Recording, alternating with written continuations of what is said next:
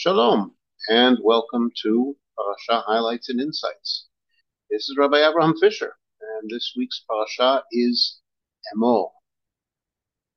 It is uh, a Parasha with uh, many, many mitzvot, uh, a variety of areas, uh, but uh, in general, I think we can say we will divide the Parasha into uh, into five five parts. In the first part of the uh, parasha, we're dealing with uh, Kohanim and uh, offerings. In other words, the, the, special sanctity, the Kedusha of the Kohanim themselves, as well as the Korbanot over which they are responsible. First told that uh, Kohanim uh, have to preserve their special status, the special Kedusha, uh, and the way they do this is on a variety of levels. One, uh, they are forbidden knowingly to become tameh through contact with the dead. The Torah uh, highlights, however, uh, seven exceptions: the seven close relatives, mother, father, sister, brother, son, daughter, and spouse. Uh, for those, Kohen does become tameh. In addition, Kohen is not permitted to shave patches uh, or shave the edges of his beard or to gouge his skin in uh, in mourning. And uh, these are mitzvot that are parallel to mitzvot that apply to everyone, uh, but it's uh, particularly noteworthy when it comes to Kohen. Uh, in addition, a Kohen is limited as to which women he's permitted to marry. He's not permitted to marry a profaned woman or a divorcee. And Torah goes so far as to say that the daughter of a Kohen who commits adultery uh, gets a special death penalty, and that is through something called srefa, which is burning, which uh, just highlights her special status. Then the Torah goes on to talk about preserving this, the special holiness of the Kohen Gadol, uh, above and beyond that of the other Kohanim, uh, he is forbidden to let his hair grow or to wear torn clothing.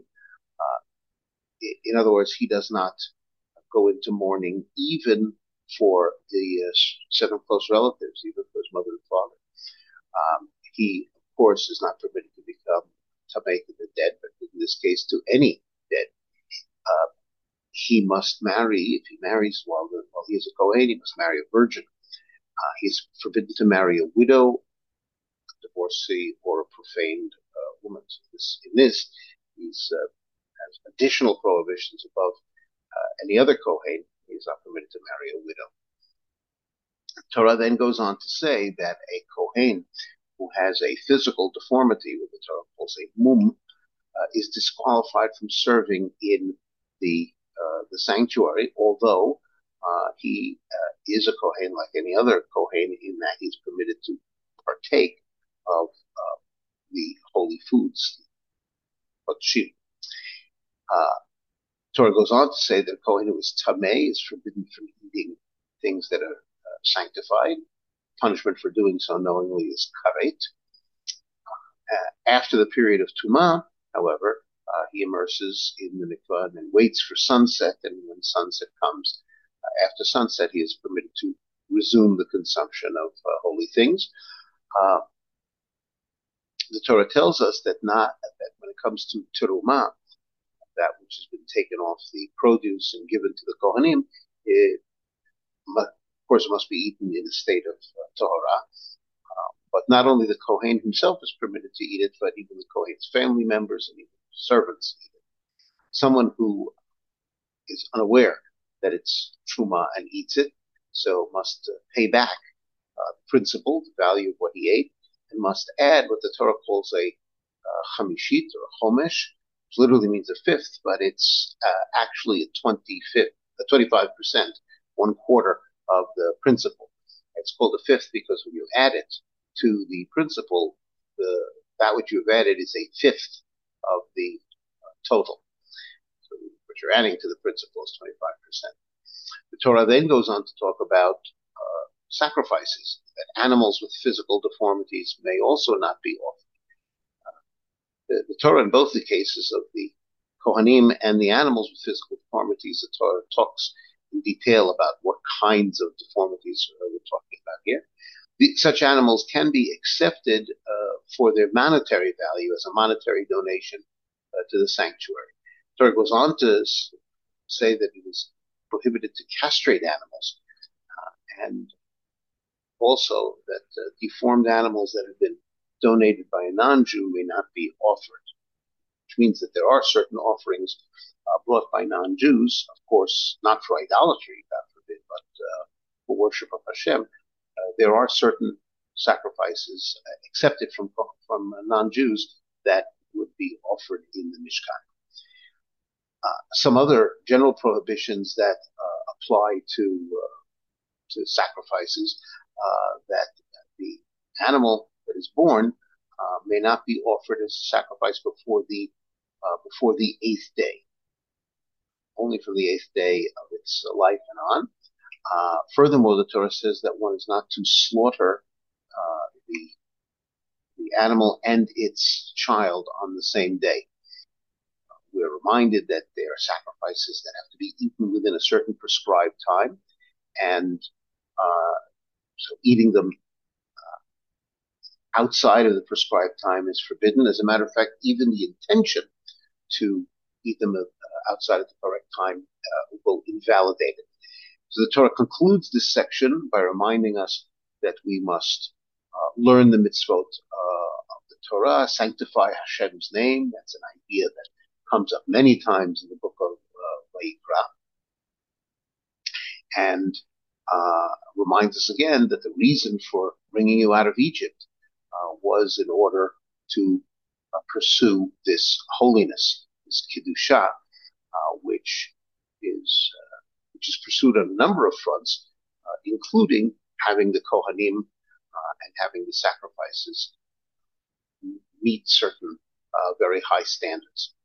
The next section of the parasha uh, deals with the festivals. And here, although the festivals have been mentioned before, or some of the festivals have been mentioned, this uh, will be the first time that all of the festivals uh, throughout the year uh, are going to be mentioned, all the special days. The Torah begins by saying that we must proclaim the festivals, and that also means learning about the festivals.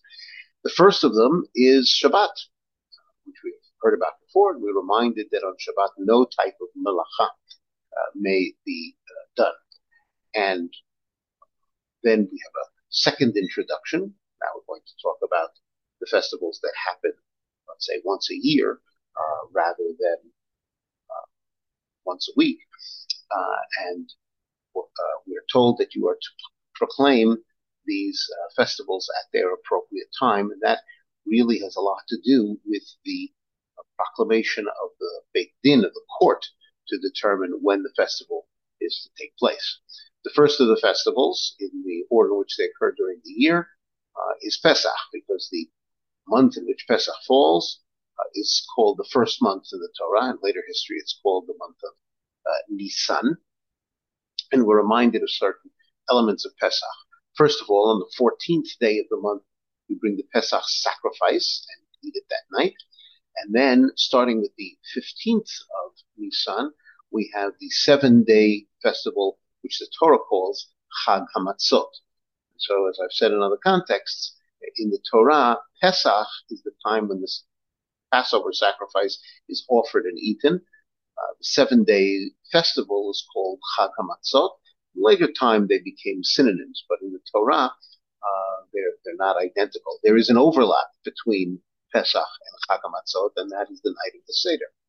We are told uh, during those seven days that uh, the form of bread to eat must be matzah. We're also told that the first and the seventh day of the seven day period uh, is a festival day, and what that means is that one is not permitted to do uh, what's called melechat avodah. Not all melacha is prohibited. Uh, only the melacha that's called melechat avodah. And primarily what that means is that the uh, preparation of food, for example, cooking, uh, or even slaughtering an animal, uh, is permitted on Pesach. and then we're told about bringing other sacrifices that have to be brought on uh, Pesach. Then we're told uh, about the Omer offering. On the uh, Pesach time is the time of the first grain harvest. That's the harvest of, uh, of barley, and uh, that a, a, an Omer, which is a sheaf, is cut, waved, processed, and then offered. And this takes place on the second day of Pesach. The, uh, the cutting takes place on the second night of Pesach, and the offering with all of its sacrifices are on the second day of Pesach. Um, and this uh, offering permits the use of any new grain. Before that, the new grain is forbidden until this offering is brought.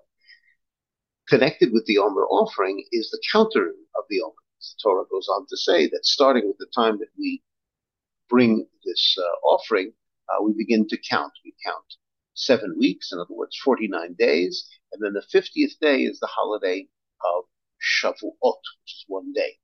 Uh, on Shavuot, there are special sacrifice of two loaves of chametz bread, uh, halechem as it's called.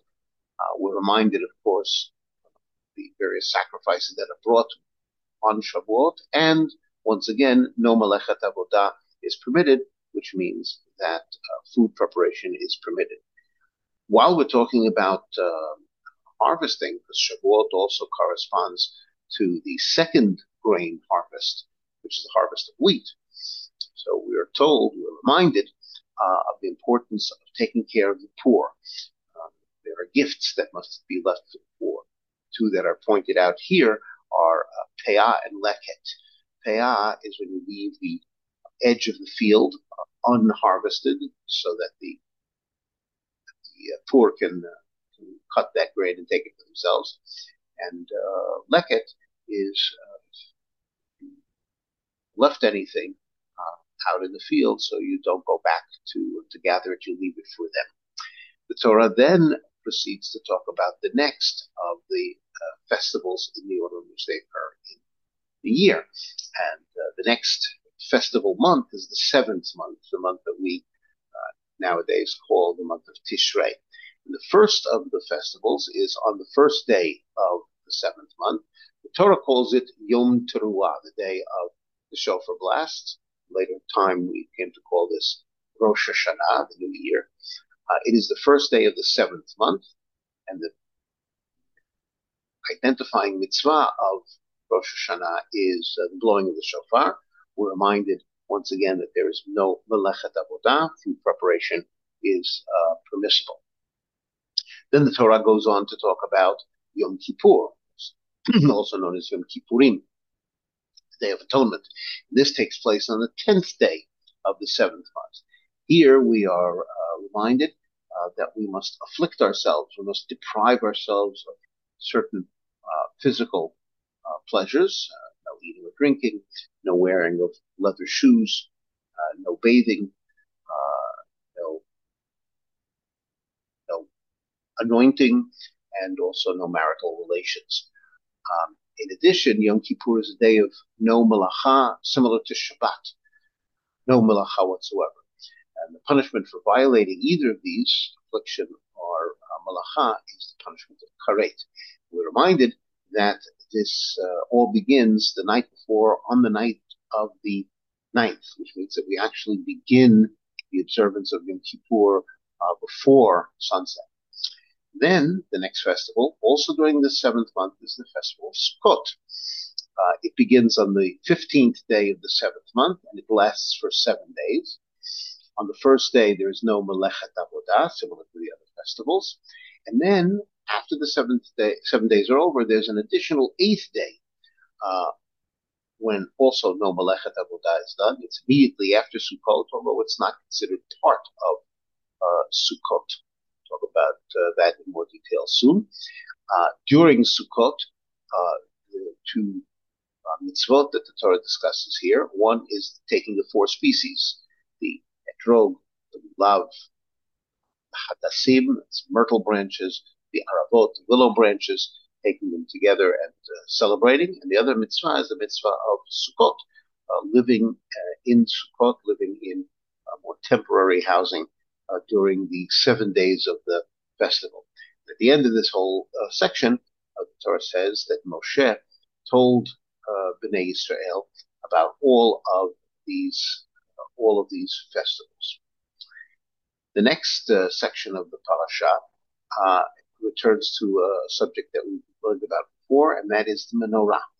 That uh, in the Mishkan there is a menorah, and it is required to prepare pure olive oil uh, for the lighting of the menorah, and that the menorah is to be uh, arranged and lit in the holy place uh, every every single day.